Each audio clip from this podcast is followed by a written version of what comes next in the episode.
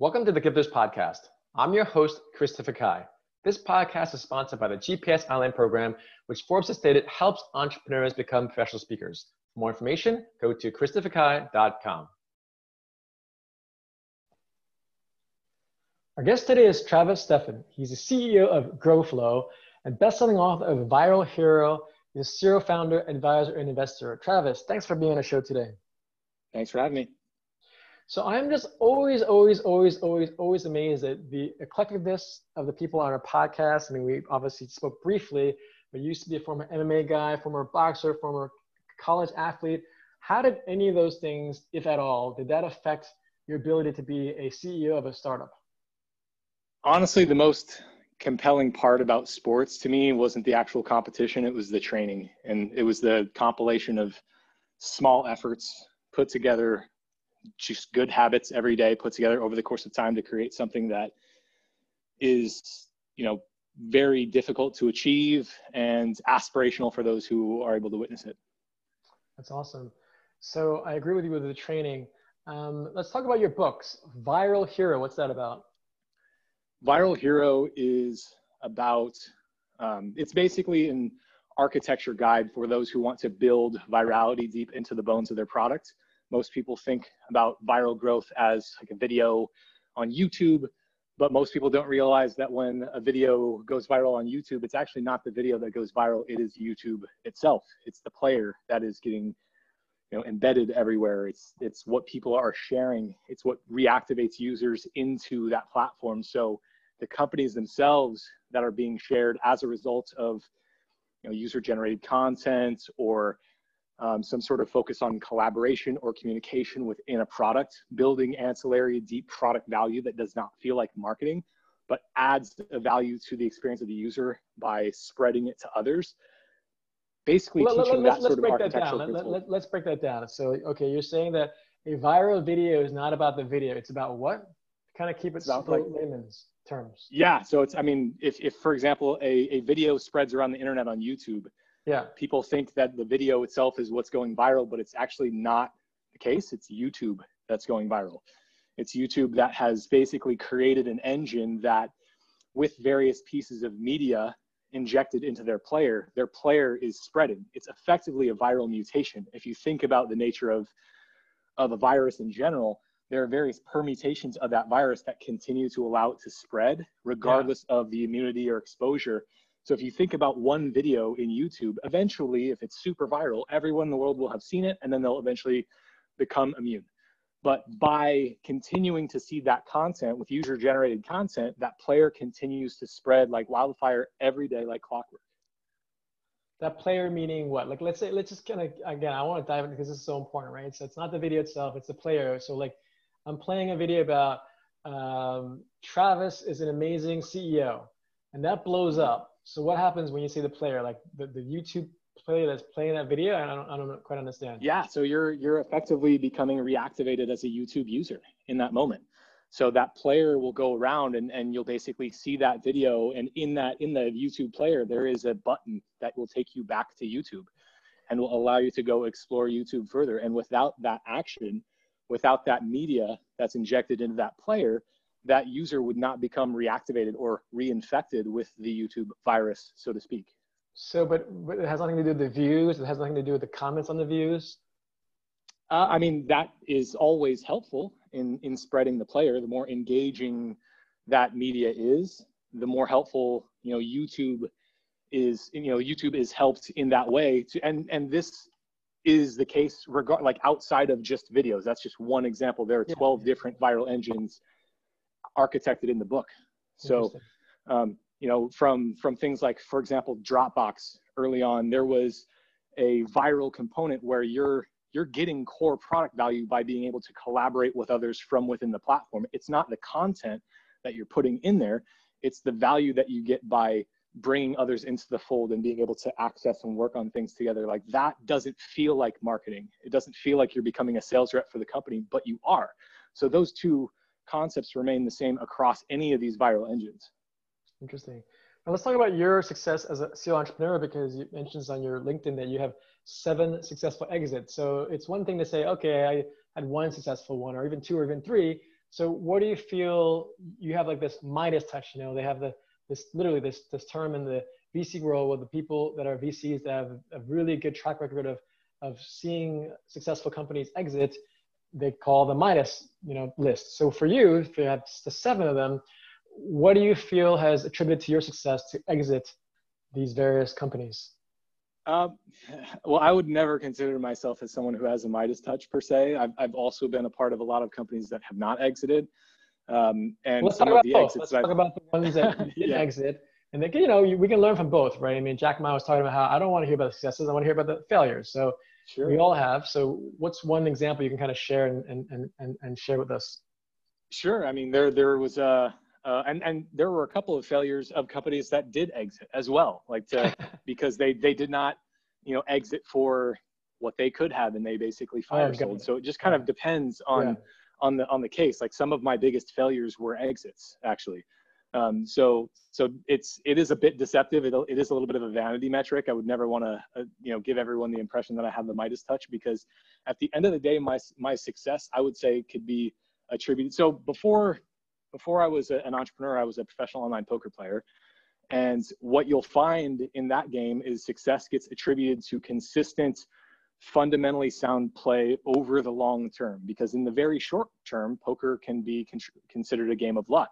But over the long term, statistics take hold and it becomes a game of skill, you know, because you're playing probability and odds. My success as an entrepreneur has been attributed not necessarily to making one decision or getting lucky one time, it's playing more hands and getting to the statistical long term and just making fundamentally sound decisions because all I can control is what I can control. There are always market factors, there are always things that happen that are outside of my control. Um, so just by continuing to be there, learning, doing things, building things, and giving myself the opportunity to succeed doesn't mean I always will, even if I do everything right. But just by putting myself in that position over and over and over, um, that I would say is the number one contributing factor. No, and that's an important one actually. So the guy named there's a guy named Adam Grant. He's written a bunch of books, whether with Sheryl Sandberg or he wrote a book called Give and Take, but he also wrote one book called the um, the, the, the originals about how mm-hmm. non-conforms change the world. And one of the things he said was when people talk about revolutionaries and innovators, whether you're talking about Shakespeare or Mozart, it always came down to the frequency of work they've done. So you look at like a Mozart or a Shakespeare, they might have done hundreds or even thousands of works, but it's usually a few of those works that actually people remember them for, right? So going back to you, I, I want to stress to our listeners, because a lot of the listeners and a lot of people, frankly, like, oh, Chris, how do you make so much money as a speaker? I'm like, dude, I did a thousand speeches over the last 20 years. And like you, when you do that consistently over so much time, you will have a few outliers that will give you success. So I wanted to stress to our listeners that the true success of people really comes down to how consistent you are, as what you're saying, Travis. Now, relative to um, actual examples, because again, you talked about how well one of the exit was actually a failure. Can you can you like you don't need to share names, but like kind of walk us through what you considered that as a as a lesson, because it's all about lessons, right? Like learning lessons sure. that we can we can share. So share a lesson that you feel is a failure, and share a lesson that you feel is success, so that both of those perspectives can can illuminate some gems wisdom for our listeners? Sure. Well, I mean, uh, I was, I think, in my mid 20s. I just sold my fourth company. Um, I was not into the venture backed technology world at the time. I was still bootstrapping and taking on an absurd amount of risk myself, but I thought I was, you know, God's gift to, to entrepreneurship at the time because I'd had a couple successes in a row, thought I knew everything.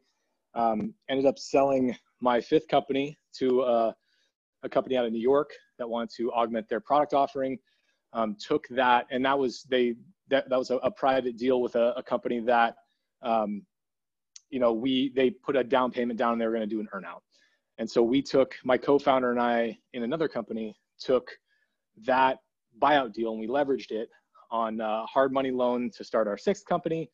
That company started blowing up in a big way. We had 250,000 users and we were just starting to crack monetization when the company who acquired my fifth company came back and said, uh, we've done the math. It'll be more expensive for you to sue us uh, over a couple years for the remainder of your balance than it will be for us to, um, for, you know, for you to just give up and let us walk away with the company. So um, kick rocks, good luck. And, um, you know, that was uh, fascinating because at the time I thought that contract law was immutable. I did not realize that people would knowingly break the law because of a a um, an equation. Uh, that yeah. was I was naive uh, to that.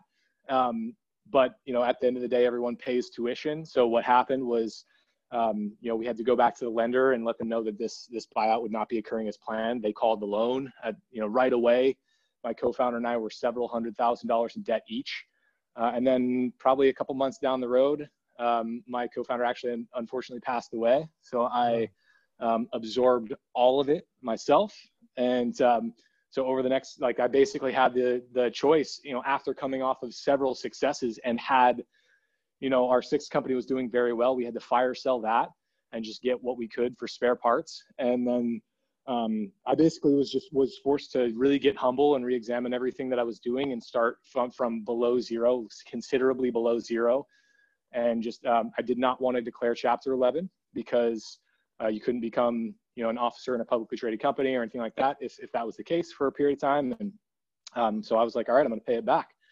Um, and I'm going to figure it out. So I was able to, over the course of time, pay it back, negotiate with the lender, um, things like that, and um, you know, eventually was able to then get back on the horse, learn a lot more about, you know, move to Silicon Valley, got deeper into that culture. And, um, you know, since then, you know, things have been profoundly better. I'm back uh, in the saddle as an entrepreneur and as a CEO and, and things are, are, you know, have gone very well since then. Um, but that was a, a tough time. And, but it was probably one of the best things that ever happened to me in terms of, of entrepreneurial education.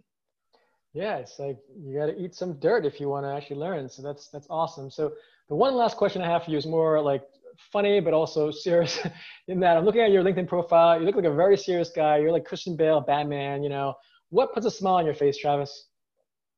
Um, I I love fitness. I mean, my graduate degree is in physiology and biomechanics. It's not in business. Um, so I love going out and, and doing you know things outdoors. I'm an ultra marathoner uh, do triathlons. I love doing things like that.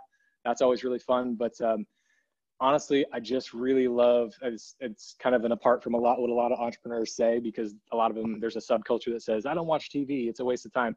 I actually love great narrative television. I get really inspired by uh, it's a huge creative achievement for the people who are creating it. I love to appreciate that art form. It really puts a smile on my face. Also lets my brain recharge at the end of a long day, um, just to think about something else that isn't running a company.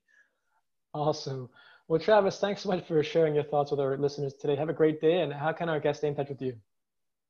Um, you could uh, just honestly just shoot me an email, travis at growflow.com. Great, Travis. I'm not as big. I'm not a big social media guy, so that's why. Thanks, Travis. Have a great day. Thanks.